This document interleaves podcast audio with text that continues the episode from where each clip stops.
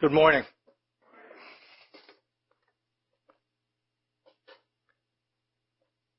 We're talking about um, beliefs that seem to be Christian, that have some measure of truth to them, but they aren't specifically Christian. And this morning, we're looking at just doing the right thing is more important than why I do it.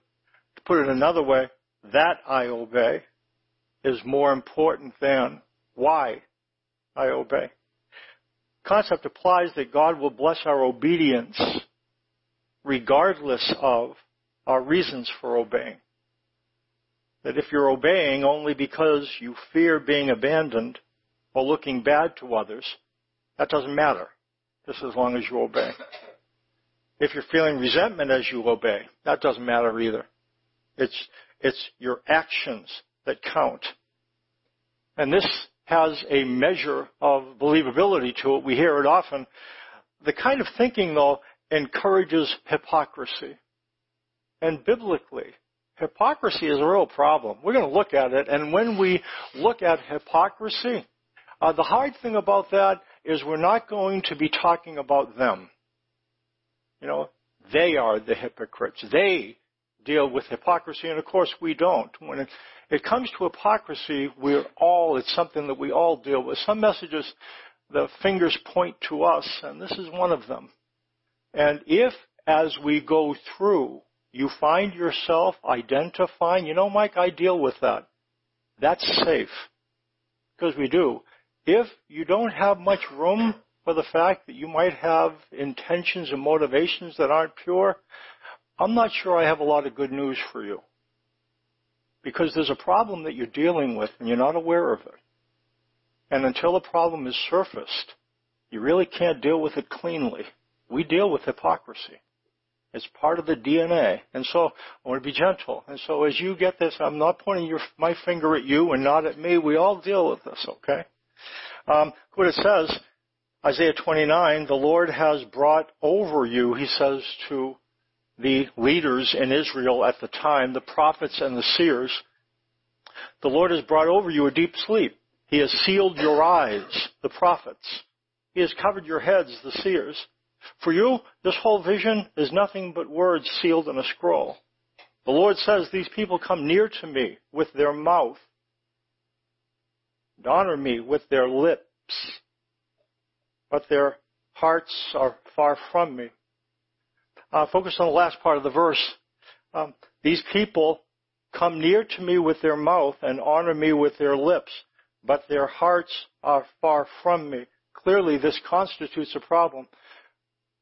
We talk about and sing things, and we should sing things, and it's appropriate that we sing things, and the things we sing, we want to inhabit them. We want for the words that we have just sung to be true of us.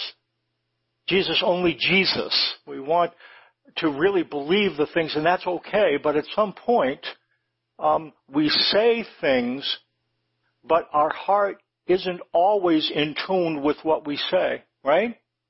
You find that? Same thing with you, with me. It's not that we shouldn't sing the words. Sing the words. But understand that at some point there's a difference between what we say and what we feel inside. Um, what does it mean to do the right thing for the wrong reason? And we're looking at the book, uh, Beliefs That Drive Christian Crazy. Talk about a couple of illustrations, a couple things. We'll talk about them briefly. Uh, talked about a guy named Jason. If anybody had it together, Jason did. Active at church. Jason had a good job, lovely wife, two kids whom he loved. He exercised regularly and looked it. He even kept in close touch with his friends. One day, out of the blue, a depression hit him so hard that he couldn't get out of bed. He ends up going in and getting some help. Talked for a while to one of the counselors who wrote the book and about his apparently snug and untroubled life before his breakdown. He had grown up in an alcoholic home, an abusive family, where he'd lived through all kinds of chaos and crises. And the way he dealt with it, again, is appropriate. By responsibility and activity. He kept himself busy. He always did the right thing. This activity and responsibility saved him. He did the right thing not because he was selfless and loving, but to stay alive. And what ended up happening? In time, the depression caught up with him. Um, Cloud and Townsend write, Jason had lived a lifetime of sacrifice, fearful of falling apart inside. He stayed busy and active to ward off a breakdown. He wasn't driven to obedience by the love of Christ, but by fear and panic. Hmm. Not only that you obey, but why? Hypocrisy is one thing out here and another thing inside. It's something that we all deal with. Hypocrisy is dangerous because it's very infectious and virulent. What I mean by that is that we tend to get caught up in hypocrisy. If somebody is just putting their best foot forward, we tend to want to keep in stride with them, putting their our best foot forward as well. Um, but hypocrisy is a challenge not only because of what it does to us, but what it does to those around us, people that we care about. Um, they tell another story about a teenager named David who's having trouble in school. He's skipping classes, poor attitude when he did attend, making some poor choices for friends. Grades were dropping. School officials saw this. They said something's wrong here. They re- recommended that he get some professional help. End up going to these counselors. Um, the counselor asked problem with David what the problem was.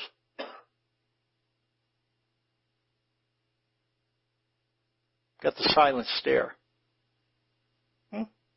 Turned to his parents. He said it all started when Dave started spending time with the MacArthur boy down the street. So his father said, he's had lots of, you know, problems. Up until that time, our David was as bright, responsible, and caring a young man as you'd ever want to meet. Dave, what do you think about that?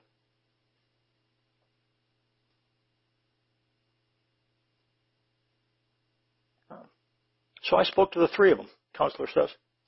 Making a poor choice in friends may be part of the problem, but generally, things at home contribute to a teen's behavior.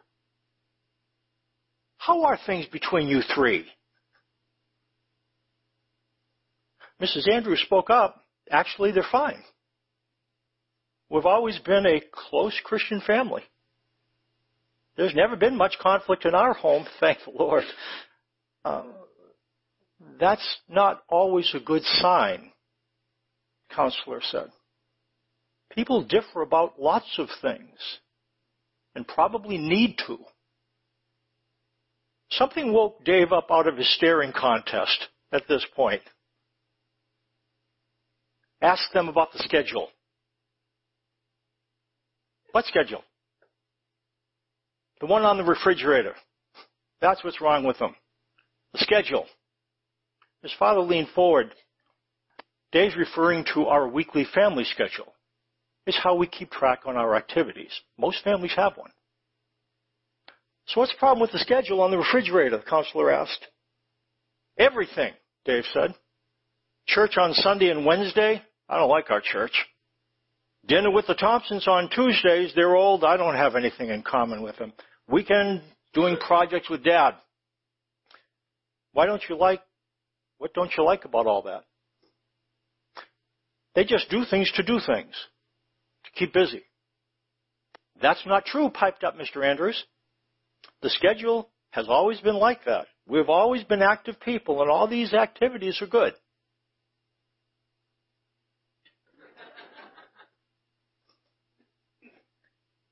yeah? David glared at his father. It's because you and mom don't like to talk to each other. You keep busy so that you don't have to talk to each other. The room was silent. Counselor writes, if you want the unvarnished truth about a family, always ask the black sheep, who has nothing to lose by being honest. The Andrews family were doing the right things. They were worshiping and fellowshipping and doing things together as a family, but all for the wrong reasons. Um, hypocrisy is a problem that's difficult to diagnose, especially in the church. In fact, it is tied to what is said at church. Hypocrisy can rise from what is said at church. Really, to be more accurate, what is not said at church. Look what it says again in Isaiah 29. The Lord has brought over you a deep sleep. He has sealed your eyes, the prophets. He has covered your heads, the seers. For you, this whole vision is nothing but words sealed in a scroll. The Lord says, these people come to me with their mouth, near to me with their mouth, and honor me with their lips. But their hearts are far from me. There's a connection between the first part of that verse and the second, between verse 10 and 11 and verse 13. What needed to happen is the people needed to hear from God. They needed to hear what God really said to him them. They needed to hear that. And the problem was that the prophets and the seers couldn't see what God was saying, so they couldn't say it. Without hearing from God, without the, that which comes from understanding the message, the people were stuck. They couldn't respond deeply because they weren't secure enough in what God was saying to do so. The absence of hearing what God was saying is what caused them to only be able to respond to Him from here on up. Surprising? When we catch ourselves and we say, Mike, you know what? I don't know why I do what I do. You know, I say the right things, but inside, if we're going to be honest, Mike, I don't really have a lot of good thoughts about God sometimes. And, and when we get into that place, we assume, so I think I've heard enough from Him. And biblically, you know what the interesting thing is? Just the opposite is true. If you heard, and if you hear what He says to you, it will allow you to stop pushing parts of yourself under the water because the fact is, God knows all about the different motivations that you have, and He sent His Son anyways, knowing full well what you're like. When Jesus died for you, He didn't die for some romantic notion of what you're like. God sent His Son knowing exactly what you're like exactly all the things you think inside. And when we start to understand that, we start to be able to bring out some of those things that we're afraid to say to Him. And we find ourselves being honest with God. Honest with Him. And oftentimes we feel different things. God, I both want to hear from you and I don't. I both want to live for you and I don't. When we mess up and when we do things that we wish we hadn't done, oftentimes we say, I, God, I'm really, sorry. I really didn't want to do that. Yeah, you did. we do want to do that and we don't want to do that. We do want to obey Him and we don't want to obey Him. We do want to listen to Him and we don't want to listen to Him, which is true which is true. They're both true. And hypocrisy means that I have to put one part of that away. Um, hypocrisy is a problem. Um, and if, even if we fast forward 700 years from when Isaiah wrote, Jesus is still talking about it. Look what it says in Luke 12:1. Meanwhile, when a crowd of many thousands had gathered so that they were trampling on one another, Jesus began to speak first to his disciples. He has a lot of people around and he's going to deal with them, but what he does, he pulls away from the crowd, zeroes in the disciples, and says, I want you to listen to me. I'm going to go talk to them, but I need to talk to you first. Everybody cued in? And here's what Jesus said. Be on your guard against the yeast of the Pharisees, which is hypocrisy. And when Jesus talks about spiritual problem number one, it's not stubbornness. It's not willfulness. It's not backsliding. It's hypocrisy. Pushing things down, pretending with Him that we're something that we're not. That's the spiritual problem. Because that which is pushed down under the water can't be dealt with. It's going to impact you, but you have no ability to deal with it. We have no ability to deal with it. Again, I want to be very careful here. You might, I am not looking down at you in any sense. It's what we deal with. And when we raise it to the surface, okay. So hypocrisy is, is a deal. It was a deal at Jesus' time. Hypocrisy is a shepherd issue, it seems. It's something Jesus speaks to those who would be shepherds. And so, I have a question. Do you want to be a positive spiritual influence in the lives of those around you? Not only to know something yourself, but to be able to pass it on. Here's what Jesus says to you. Before you deal with the crowds, be on your guard.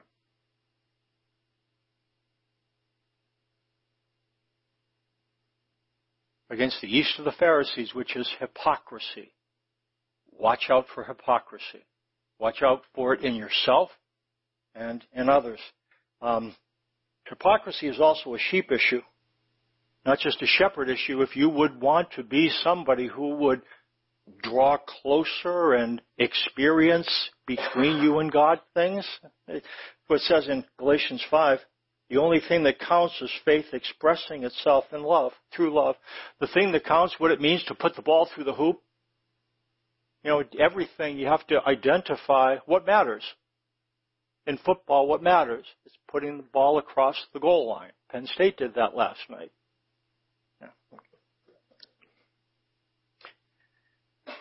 Which is, I told you, didn't I?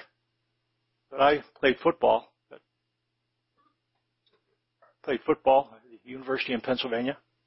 A university in Pennsylvania. It wasn't, some of you know this, Mike, it wasn't the Nittany Lions. You played for the Fighting Quakers, Mike. Played football at the University of Pennsylvania. Okay, so I get away away from that. Um, the only thing that counts is faith expressing itself through love. If you want to mean know what it means to put the ball across the goal line or put the ball through the hoop, faith expressing itself through love. That's it. Okay, Mike, what does God want from me? Faith to express itself through love. Okay, what are the things that encourage and discourage that? I think Paul goes on and he says in verse 7, you were running a good race. Who cut in on you and kept you from obeying the truth? That kind of persuasion does not come from the one who calls you. A little yeast works through the whole batch of dough. What happened? That individuals, Paul came to the Galatian church and he says, God loves you as you are because of what Jesus did. And they believed it. And then Paul left. Individuals came who looked really good. Really good. Spiritually. They said, well, okay, can we talk? Paul's gone now. God loves you because of Jesus. He'll love you even more if you dot, dot, dot. And you know what they did? They believed it. And because they believed it, guess what happened to their ability to love one another? Hmm. And you know what happened to their hypocrisy? they started to put their best foot forward and rather than come alongside one another, they started to compare themselves with one another. You ever see individuals at the gym, if they're flexing and posing, you know, you know, and then they're looking at one another and this guy's doing one of these and then this guy has to compare themselves. And before they were helping one another, but what ended up happening? When they started to feel insecure about their connection with God, they started rather than helping one another, comparing themselves with one another, putting their best foot forward. What do we call that? When they pushed inside the things that were troubling them and put their best foot forward. What do we call that? Hypocrisy. Hypocrisy means to push something under and to have two faces. And one you put away and one you shine outside. Um, There's a quote I took from the book. I really like it. Look at the bottom of the sheet on the. Uh, I like this quote. It says a lot in a little space. When we do the right thing reluctantly or under compulsion, not freely, 2 Corinthians 9 7, we live in fear. It may be fear of loss, of falling apart, of guilt, or of others' disapproval. But no one can grow or flourish in a fear atmosphere. Love has no place there, for perfect love drives out fear.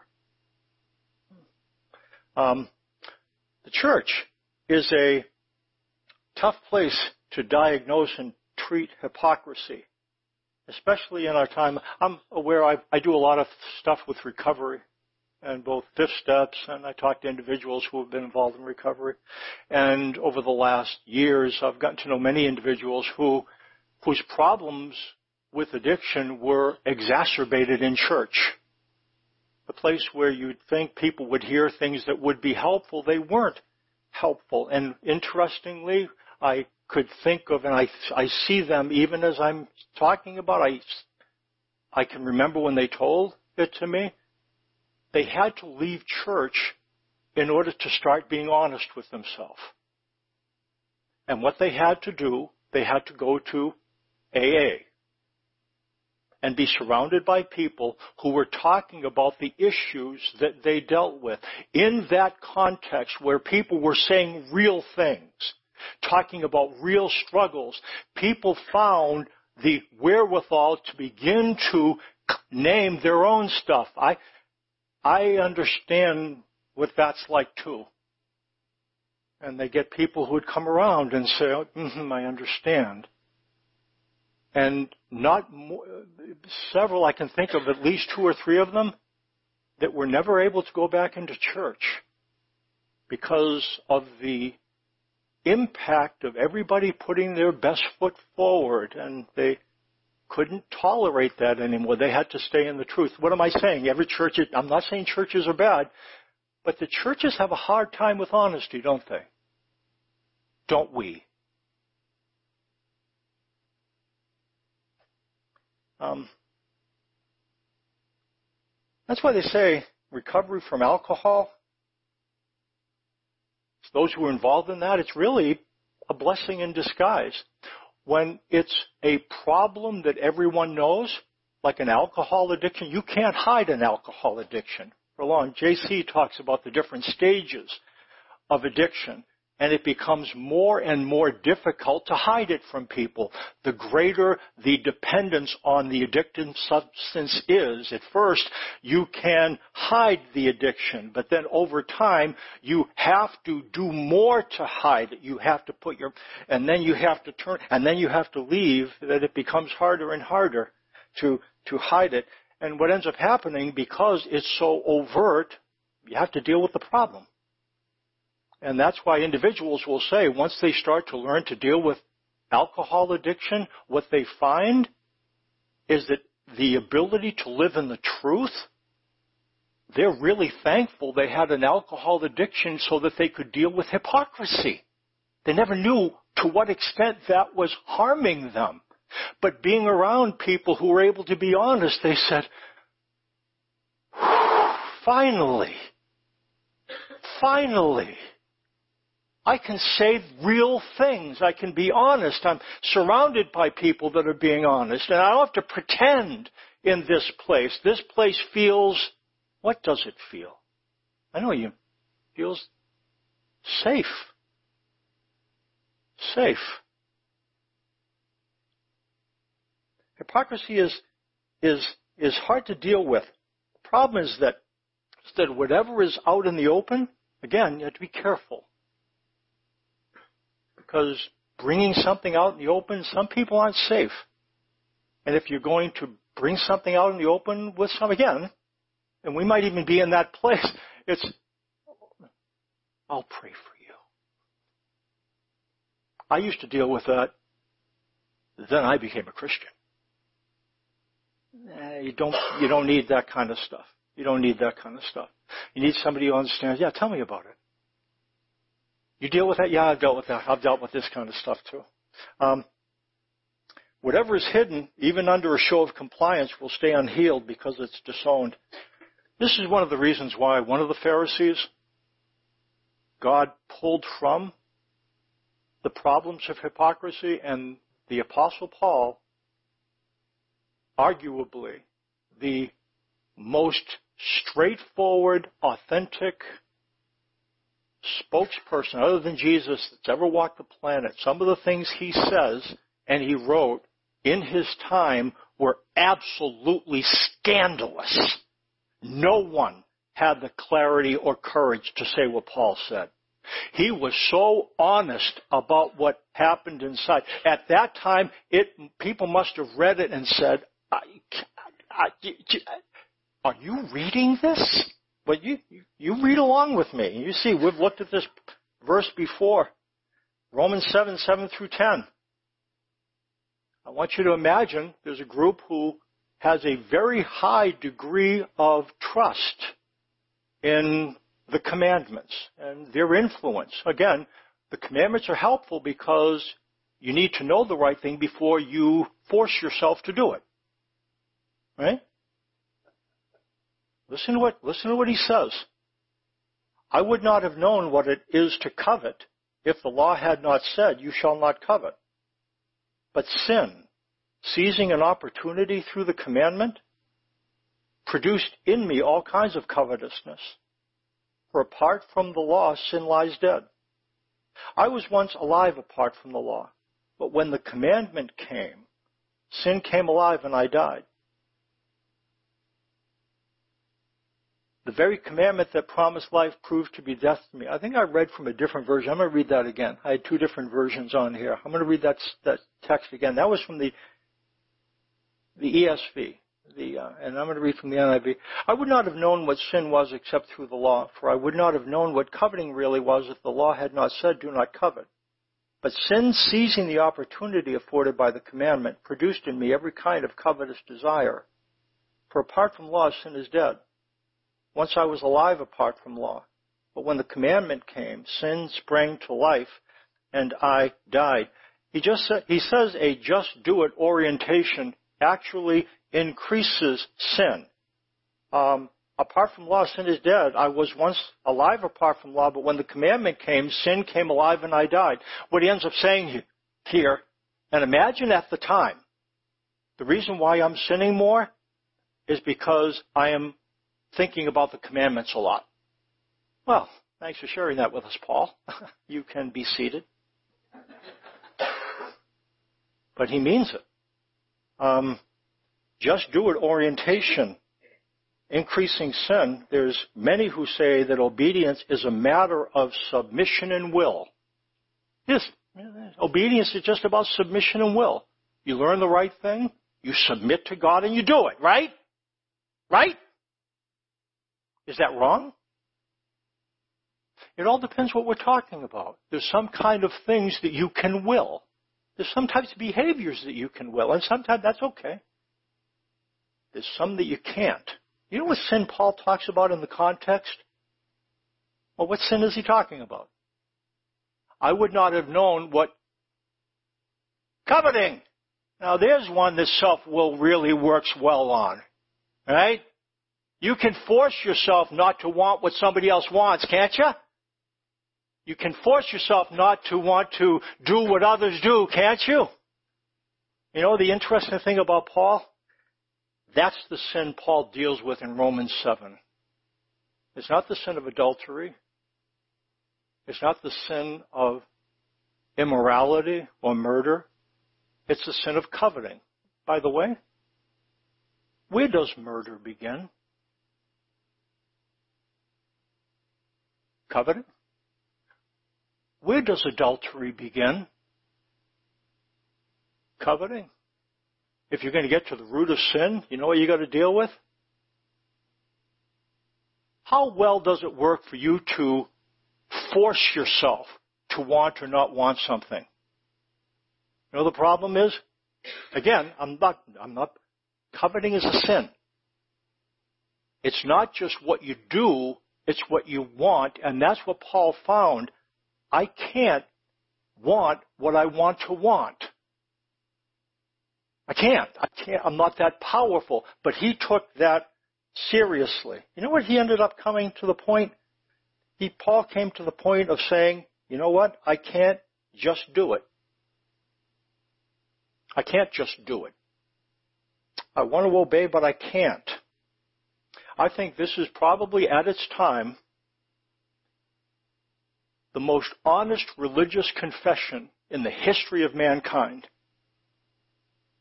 I think it was astonishing that he had the clarity and the courage to say what was real about what he was dealing with inside.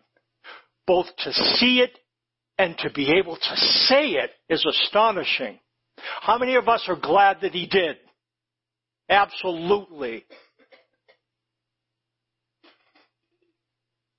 Somebody who broke the silence. Somebody who said real things about what's happening inside. They were, they were secure enough in God to talk about the things inside. Paul came to understand I can't be wholehearted. I can't be fully devoted to God. I'm going to say that again. That's what he's saying. I cannot be wholehearted. I cannot be fully devoted to God. Not possible this side of eternity.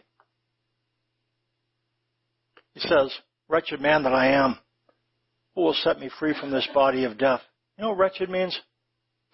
It's when you endure hard work and have been doing something for a while and you come to the place where, let me tell you about wretched. We have a brick patio out back. And I thought, so this is going to be good. I'm going to put these bricks together and I'm going to make the space really small. Okay, just they look nice and neat, and I'm going to put them there. So I did that a number of years ago. And ants, because I put some of this stuff in between the cracks. It was supposed to harden, but because I hadn't spaced them, the stuff couldn't go down into the cracks. And so, about every week, and some of you are knowing exactly what I'm talking about. There was a nice little pile of brown sand. Does anybody understand what I'm talking about? Please, somebody raise. Thank you very much. Thank. I, remember talking to Travis.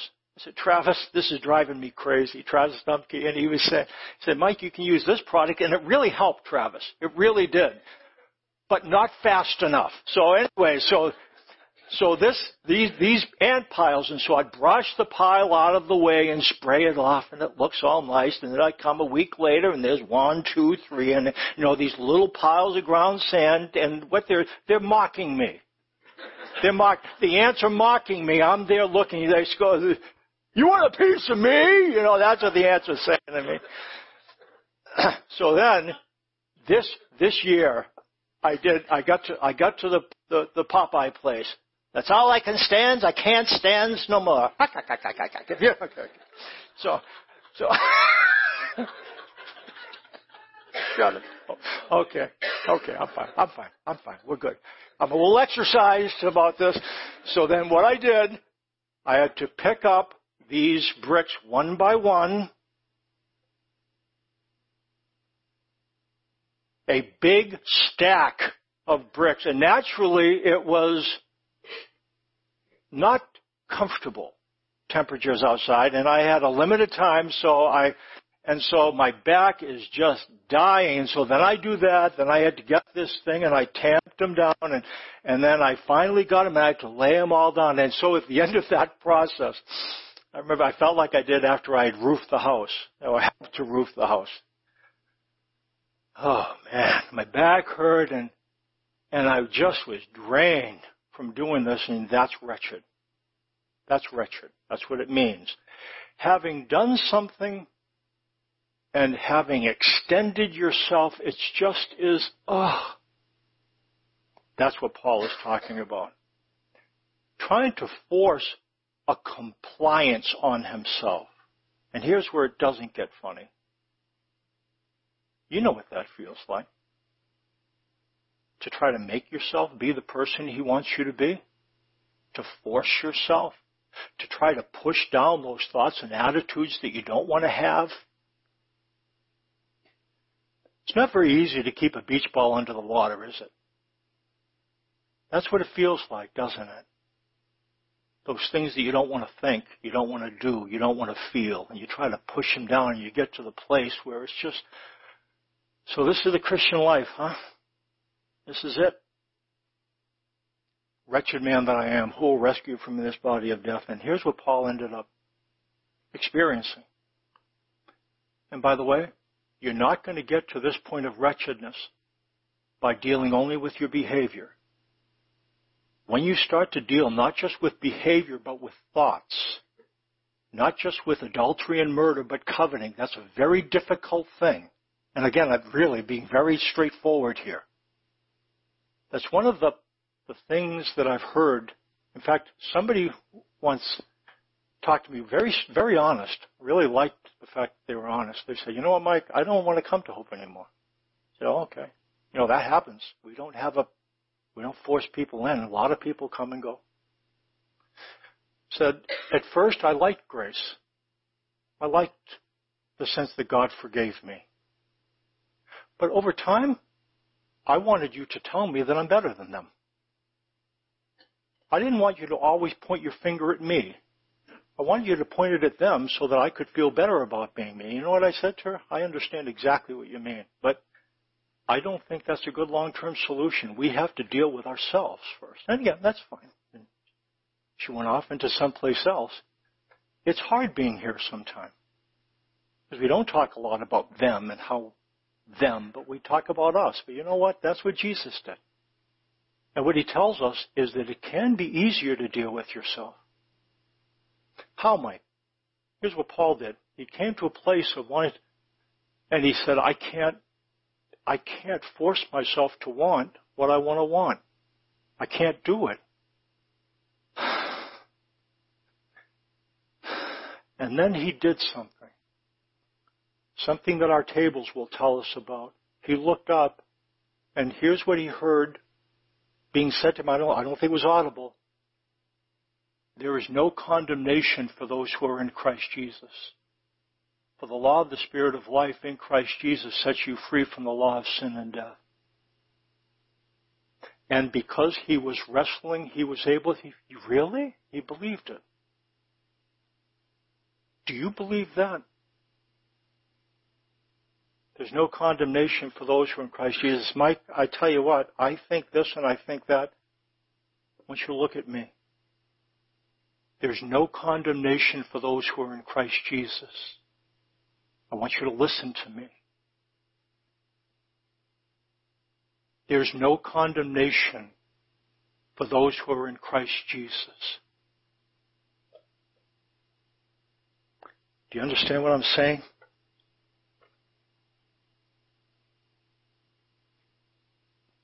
There's no condemnation. There's no condemnation. There's no condemnation for those who are in Christ Jesus.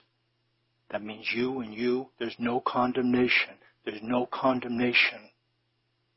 You can be honest with him. Why, Mike? Because there's no condemnation for those who are in Christ Jesus. None. None.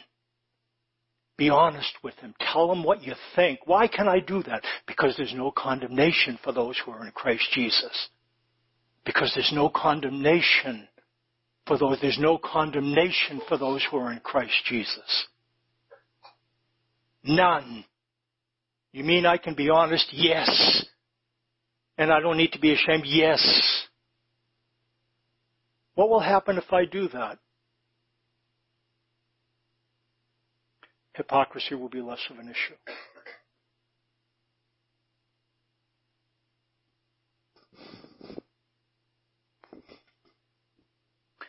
We're going to experience communion, and really what communion is about is about that message we deal with stuff. Not only our acts, but our thoughts and our attitudes. And you know what God wants from you? Really? He wants you to be straight with Him. He wants you to be honest with Him. Stop pretending. It starts with Him. And that's what this table is about. The new covenant is, I will be helios to their unrighteousnesses. Remember their sins no more. It's when you say that thing, he's not going to, okay, that's it. He does the opposite. You say, God, I'm dealing with this, and he doesn't change. He won't change. But when you express to him, you start to change. He doesn't change. You do. How do I change? You become more authentic with him, less guarded and veiled. When you come to the table, I want you to think of what this table represents. The invitation for you to be honest with God. Because if Jesus died on the cross, you and the Father are okay, you can afford to be honest. So at some point during the music, come get the bread and get the juice, and I want you to think about no condemnation and perhaps a prayer, God help me to be more authentic with you. I'm not going to be able to rival Paul, but help me. Help me to know your condemnation so well that I can start to be courageous in my communication with you. Let me pray for us. Father, thank you for good news that allows us to hear what you have to say, and that's the secret to being able to be forthcoming with you is to understand your message. That's why you bring us back to communion, to the new covenant, to forgiveness, to the absence of condemnation. We drink that in. We remain in it. We believe it. We surface more of ourselves. We are more courageous in our communication with you. And we feel more loved, more of us loved. Would you continue to allow us to hear your message? Give us the grace to be able to speak it clearly, hear it clearly, so that we can become like Christ, in whose name we pray. Amen.